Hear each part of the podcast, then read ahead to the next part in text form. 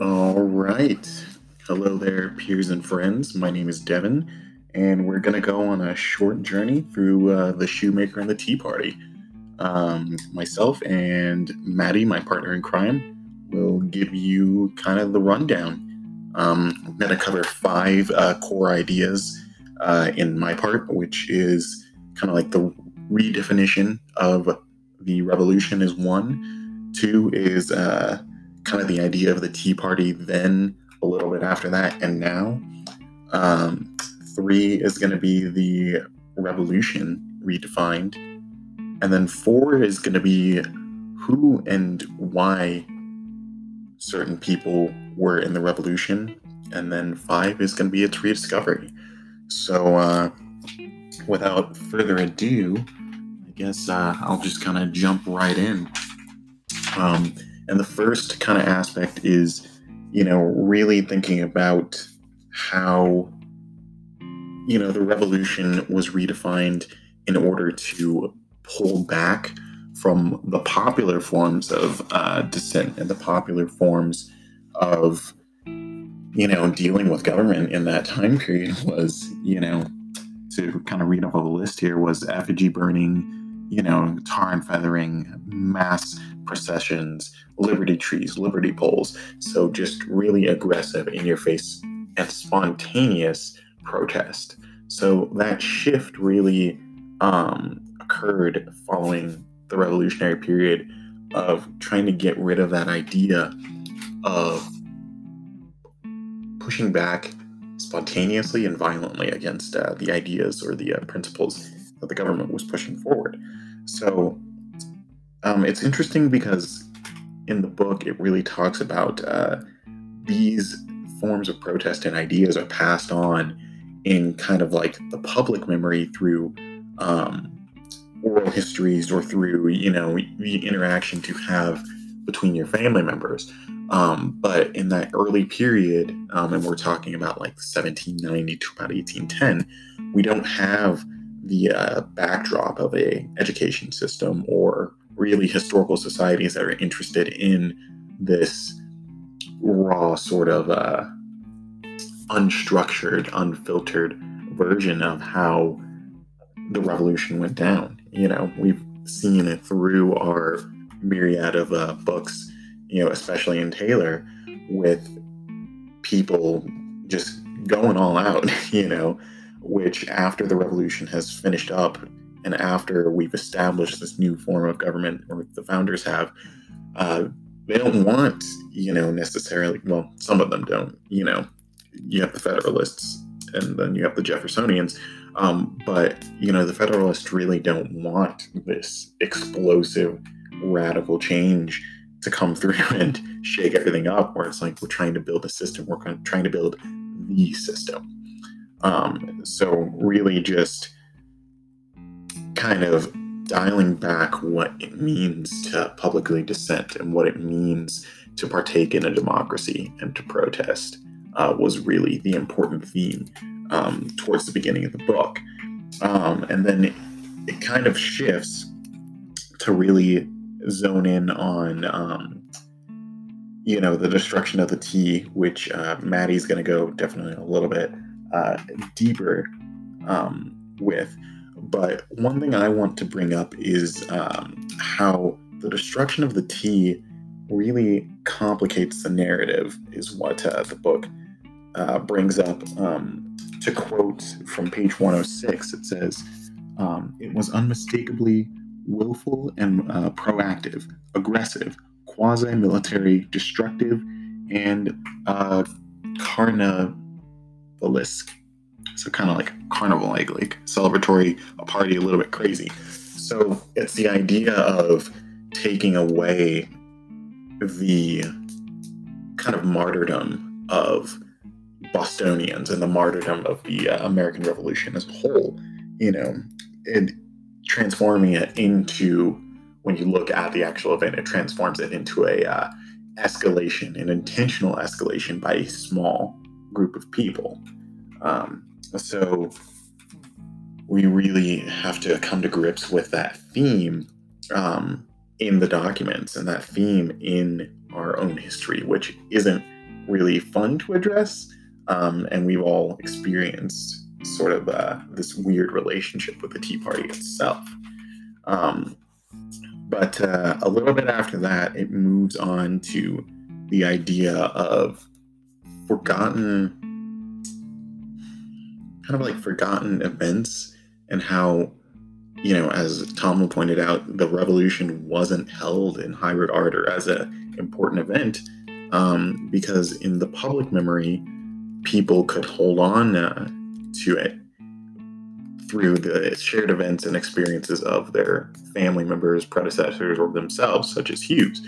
But uh, as far as the social or the political memory, um, there were no commemorations of, you know, for instance, the Old South Meeting House just gets repurposed and used for different businesses, eventually becomes a church again, um, starts to dilapidate. Nobody really knows or cares. The Liberty Stump gets uh, just kind of forgotten about. Um, there's even a plaque on the Old South Meeting House, which lists off almost everything that it's been, except for during the Revolutionary period when it was an important uh, location for spreading the ideas of democracy and, you know, really getting the revolution going. Um, so we have this uh, kind of moving away from and distancing and more of a dilapidation of the very uh, material history of the revolution, which no one really had the means or the desire to take care of or upkeep. Um, so it was honestly kind of a pretty sad thing. Um, and I believe it's uh, page 116 where um, they talk about uh, the years 1770 to 1775 weren't on the building's placard. So, very interesting. Um, but one thing I want to spend uh, more important time on is the shift in the desires of the political parties to move this revolution away from the populist movement that it was. Um, in the book, it talks a lot about uh, it's chapter four where it talks about merchants, mill owners, and master mechanics. Um, earlier on, the Federalists are willing to support the mechanics and individual people who contributed and were tradesmen that were impacted by the revolution and fought the revolution for themselves.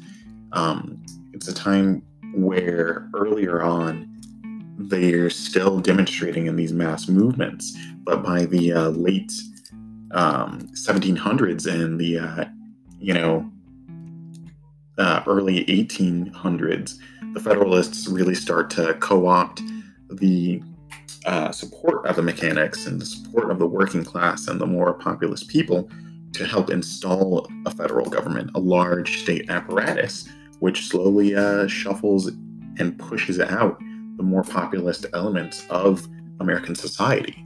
Um, and we don't get to see those um, meeting houses used to full effect you know, local governments are no longer as powerful as they had been, and the federal government and the state legislature are the kind of the uh, gatekeepers of democracy, and they're holding the scales, you know, the scales of justice and and the, the gavel that really promotes democracy in the society.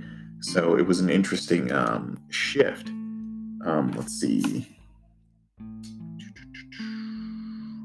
yeah, that combined with the lack of schools or really any um, means of, you know, educating lower class people uh, to get more involved in the democratic process really shuffles out the possibility of any populist movement. So, yeah, I'm trying to stay uh, on point with time here. Um, it's difficult to keep up with everything.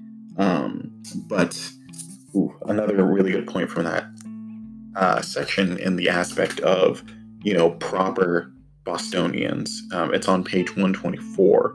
Um, two quotes is, you know, Federalists and uh, upper class people thought of themselves as proper Bostonians, um, viewing Boston as the cradle of liberty and the Athens of America. So, um, a topic that's brought up is kind of like cultural identity and history, But one thing I want to impart is really culture as history. So the culture shifts from being as expressive and as rebellious and as free and as open as possible to, you know, a culture of institutions.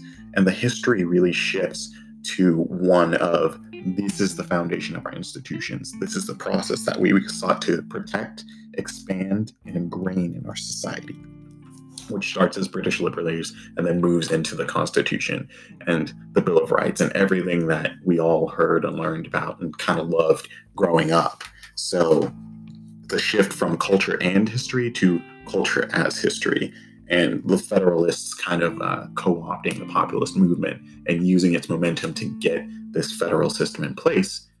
And then the need for the populism is gone. So I'm really getting close to time here, um, but I have to talk on uh, Hewes a little bit. And, you know, just to quote straight from the book, like Hewes is the last leaf and the last bit of living history. Um, so my thoughts on that is uh, he's important because he's the closest thing to objectivism. And the reason I say closest rather than is, is because as we saw in the first portion of the book, Hewes's memory is a little bit off on events and he thinks people are places that they aren't, but he is still more objective because his memory is probably less politicized than a lot of the people that are presenting and adding ideas and concepts to the history to achieve agendas. So while yes, memory is faulty, people such as Hewes are important um, because he gives that more objective view. Not perfectly objective, not absolutely objective, but more objective than a politicized version of history that is used to achieve certain ends. So, with all of that said, and me going way over time, I'll just drop three quick questions. The first is why was it important for the American people to reforge the image of the revolution. The second question is Did the nation regain or lose something by taming, quote unquote, taming the revolution? And third is Do we need to focus more on figures such as George Robert Twelves Hewes? Um, and do we have tools to observe history without such figures. So, thanks for the time and hope you have a good day.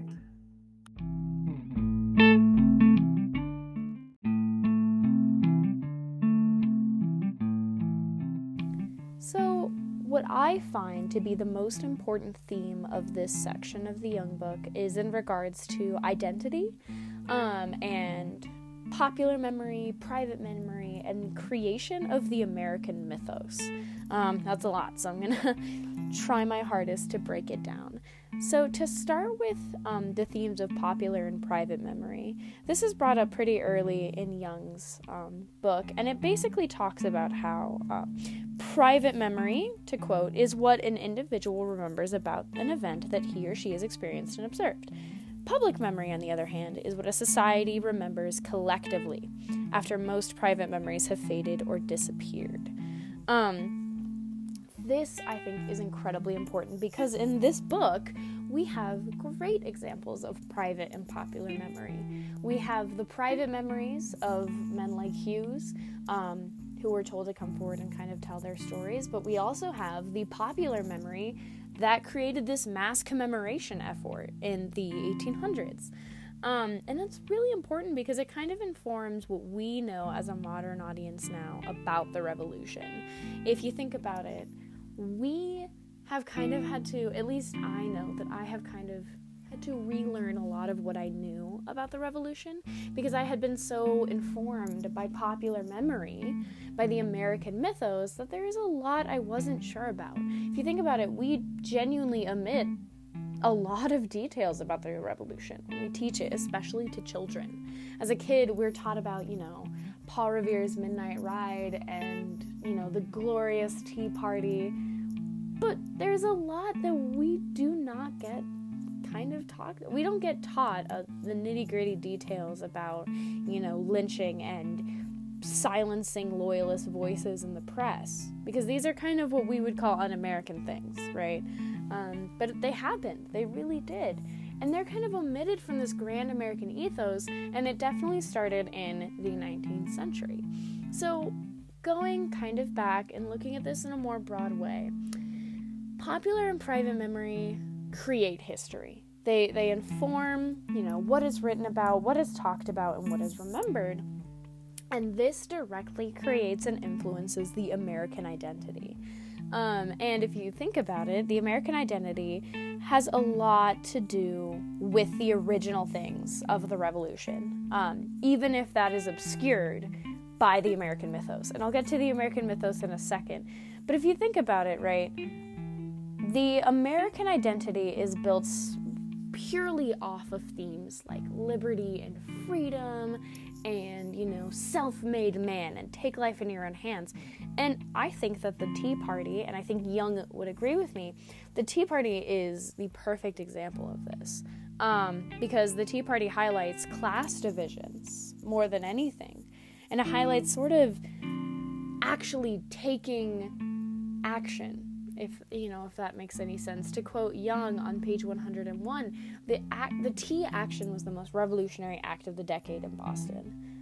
And yet it was not remembered until the 1820s and 30s um, which is really interesting to me. And if you think about what the actual tea party represents in class divisions it represents the destruction of something that yes was enjoyed by all and was you know partook by all but only the upper class actually made a ritual about it.